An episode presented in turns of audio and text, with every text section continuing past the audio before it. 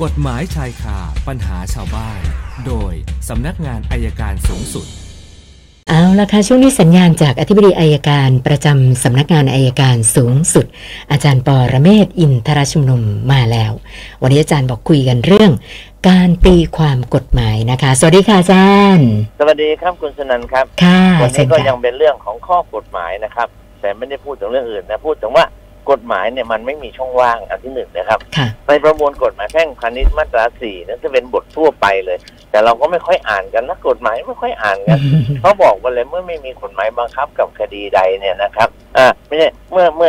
อจะใช้กฎหมายบังคับกับคดีใดเนี่ยให้ตีความกฎหมายเนี่ยตามตัวอักษรหรือตามเจตนารมณ์เนี่ยน่าสนใจครับตีตามตัวอักษรและเจตนารมณ์ซึ่งผมเมื่อเคยเรียนพิจารณาและท่านผู้ฟังแล้วว่าการตีความกฎหมายเนี่ยไม่ต้องไปถามผู้ร่างไม่ต้องไปถามศาลเป็นคนตีความเองประการที่หนึ่งประการที่สองในมาตรา4เนี่ยเป็นกฎหมายมาตรฐานครับถ้าไม่มีกฎหมายบังคับกับคดีใดก็ให้ใช้จารีตประเพณีแห่งท้องถิ่นถ้าจารีตประเพณีแห่งท้องถิ่นไม่มีก็ใช้หลักกฎหมายใกล้เคียงใช้กฎหมายที่ใกล้เคียงอย่างยิ่งถ้ากฎหมายที่ใกล้เคียงอย่างยิ่งไม่มีด้วยไซส์ก็ให้ใช้หลักกฎหมายทั่วไปอันนี้นะครับผมบอกว่าคนที่บอกว่ากฎหมายมีช่องว่างกฎหมายมีช่องโหว่คือคนพวกนี้เรียนกฎหมายไม่ครบนะเรียนกฎหมายไม่ครบถ้าเรียนครบแล้วมันจะเห็นว่ากฎหมายบัญญัติไว้ตั้งแต่ต้นแล้วว่าให้ใช้มาตรา4เป็นหลักหรือแม้แต่กฎหมายรัฐธรรมนูญฉบับปัจจุบันเนี่ยผมไม่แน่ใจแต่มันน่าจะมีละฉบับก่อนเนี่ยเขาเขียนมาแล้วถ้าในกรณีที่ไม่มีกฎหมายใช้บังคับกับกรณีใดนะครับก็ให้ตีความตามจารีตประเพณีแห่งการปกครองนะครับถ้าไม่มีถ้าจะเรียกว่านี้เป็นการปกครองไม่มีก็ใช้กฎหมายที่ใกล้เคียงนี่คือหลักทั่วไปนะครับเพราะฉะนั้นผมไม่อยากให้ใครมาบอกว่ากฎหมายมีช่องว่างมันไม่มีนะครับคนที่บอกกฎหมายมีช่องว่างคือคนที่ไม่เคยเรียนกฎหมายหรือเรียนกฎหมายแต่เรียนแล้วไม่ซึ้งครับเอาละต่อของเราเลยครับค่ะท่านแรกเนี่ยคุณนิสิตนะคะบอกว่าอันนี้ก็มาจากวงสนทนาในกลุ่มเพื่อนเขานะก็วิจารณ์กฎหมายเหมือนกันเขาบอกว่ากฎหมายเกี่ยวกับเรื่องยาเสพติดบ้านเราเนี่ยเพื่อนเขาบอกว่ามันอ่อนมากนะสังเกตจากไม่มีการประหารชีวิตหรือจำคุกตลอดชีวิตคนที่ยักค้ายาเสพติดอย่างจริงจังเลยก็เลยสอบถามความคิดเห็นอาจารย์ว่าจริงไหมคะอาจารย์มันก็จะว่าจริงก็ใช่ไม่มีโทษประหารชีวิตแต่ว่าหลักการเป็นอย่างนี้ครับเราถูกสังคมโลกบีบบังคับไงว่าการประหารชีวิตคนเนี่ยเป็นเรื่องที่ไม่ควรกระทำมันน่าจะใช้หลักการการแก้ไขแต่เราก็พบว่าไอ้การแก้ไขลักษณะนิสัย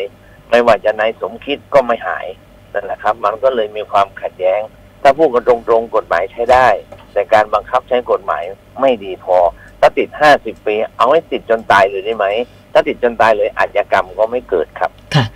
คุณอมราบอกว่าโสดแล้วก็ปัจจุบันนี้อายุ55ปี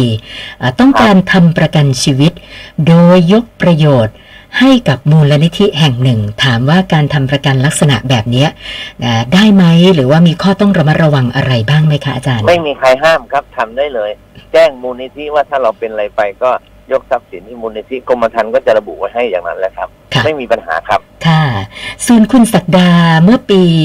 35นู่นเลยไปซื้อที่ดินไว้50ตารางวาที่จังหวัดสมุทรปราการนะคะปัจจุบันนี้ก็ยังไม่ได้ไปปลูกสร้างอะไรหรือว่าใช้ประโยชน์อะไร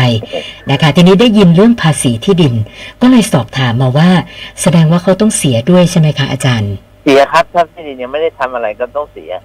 เขาน่าจะเรียกละมั้งทีนี้ที่อยู่ที่ปรากฏในโฉนดที่ดินเนี่ยเราบอกที่อยู่ปัจจุบันหรือเปล่าถ้าไม่บอกที่อยู่ปัจจุบันมันก็จะไม่ครบอะครับค่ะค่ะแล้วมีถามเพิ่มเติมมาด้วยว่ามีที่กับเขา50ตารางวานี้ต้องเสียภาษีสักเท่าไหร่อาจารย์พอทราบไหมฮะไม่กี่ตังค์แล้วครับมันไม่กี่ตังค์หรอกอาจารย์ยกเว้นแปลงใหญ่ๆผมว่าน่าแค่หลักร้อยแค่นั้นเองครับค่ะค่ะ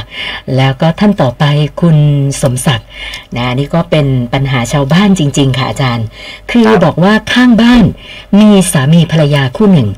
เวลากินเหล้าคือเขาจะกินกันสองสามีภรรยานั่นแหละก็ทะเลาะกันเสียงดังตีกันประจำเลย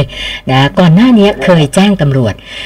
มาหลายครั้งแล้วปัญหามันก็เหมือนเดิมตลอดก็เลยสอบถามอาจารย์ว่า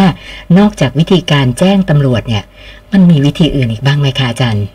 คือจริงแล้วสามีภรรยาตบตีกันเนี่ยนะครับ มันเป็นความผิดเดิมนะจริงๆแต่เดิมนะเป็นความผิดที่ยอมความไม่ได้แต่พอมีพรบกระทำความรุนแรงในครอบครัวเขาเลยให้การทำร้ายร่างกายเนี่ยเป็นเรื่องของการยอมความกันได้แต่ถ้าพนักงานสอบสวนจะช่วยนะครับก็ทำเป็นสำนวนนะครับแล้วสั่งไม่ฟ้องไปส่งให้อัยการแล้วก็ร้องขอให้อัยการใช้วิธีการเพื่อความปลอดภัยในการบังคับใช้ห้ามดื่มสุราในเวลาตรงนั้นก็อาจจะทำได้ครับค่ะส่วนท่านต่อไปคุณดำรงชัยนะคะสอบถามเกี่ยวกับเรื่องการฟ้องร้องคดียืมเงินแล้วไม่คืนกันนะคะคือเขาบอกตอนนี้มันมาถึงขั้นตอนของการไกล่เกลี่ยที่ศาลนะทีนี้ทางลูกหนี้เนี่ยก่อนหน้านี้ที่ภรรยาโทรไปทวงเงินนะเขาก็อัดเสียงไว้นะซึ่งภรรยาด้วยอารมณ์โกรธนะคะภาษาก็ดุเดือดดุดันมากนะคะซึ่งทางลูกหนี้บอกว่าโอเคนะถ้าคุณไม่ฟ้องเนี่ยเขาจะจ่ายเงินต้นคืนแต่ดอกเบี้ยไม่จ่ายถือว่าเป็นค่าชดเชยที่ภรรยาไปด่าเขารุนแรงนะคะแต่ว่าตอนนี้ก็ยังตกลงกันไม่ได้ว่าจะเอาตามนี้ไหมวันจันทร์นี่นัดไก่เกลี่ยนะคะก็เลยขอคำแนะนำจากอาจารย์หน่อยว่ายังไงดีคะอาจารย์คืออย่างที่ตกลงกันนั้นก็ดีแล้วแต่คงไม่ยอมรับค่าเสียหายตรงนี้มั้ยอยากจะได้ดอกเบี้ยอันนี้วิธีเขาเรียกมีเล่ห์เหลี่ยมนิดหน่อยนะคุณสนั่นนะให้เขาเซ็นรับเงินต้นก่อนพอรับเงินต้นไปทั้งหมดแล้วถือว่าเราก็ถือว่าดอกเบี้ยรับแล้วครับอันนี้เบี้ยเล็กน้อยถึงปานกลางนะวิชาเทพมาสูตรครับค่ะอาจารย์คะคุณดำรงชัยเนี่ยฝั่งเจ้าหนี้นะฝั่งเจ้าหนี้ค่ะครับคุณดำรงชัยนี่เป็นเจ้าหนี้นะคะก็คือคุณดำรงชัยเป็นเจ้าหนี้ค่ะให้เขาจ่ายมาแล้วคิดหักดอกเบี้ยก่อนเหลือเงินต้นเก็บไว้ถ้าฝั่งลูกหนี้ก็ให้จ่ายเงินต้นอย่างเดียวลูกหนี้มาดอกเบี้ยไม่จ่ายมันก็ต้องมีสองทางนะครับกฎหมายเป็นได้สองมุมเลยครับค่ะส่วนท่านต่อไปคุณวลัยพรนะคะบอกว่าคุณพ่อทำหน้าที่พลเมืองดีไปช่วยจับโจรขโมยสิ่งของนะคะปรากฏว่าในจังหวะชุลมุนกันนะโดนโจรผลักล้มแขนไปกระแทกพื้นแขนหักเลยนะคะทีนี้อยากจะทราบว่านะพลเมืองดีทำหน้าที่แบบนี้ค่ารักษาพยาบาลใครช่วยดูแลบ้างคะอาจารย์ครับเรียกที่สำนักงานคุ้มครองสิทธินะครับคุ้มครองสิทธิกระทรวงยุติธรรมครับ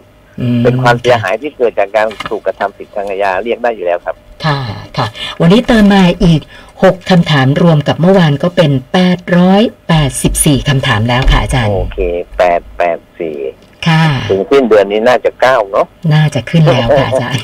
เลยแน่ๆวันนี้ผมไม่เห็นคุณธนันประกาศเลยว่าเข็มของหายได้กี่รายอ๋อค่ะหรือเลิกแล้วยังไม่เลิกยังนะคะยังมีค่ะอาจารย์โอเคครับอ้าวเดี๋ยววันนี้คุยกันใหม่ฝนจะตกนะครับได้ค่ะวันนี้ขอบคุณมากค่ะสวัสดีค่ะอาจารย์ปรเมศวร์อินทรชุมนุมค่ะ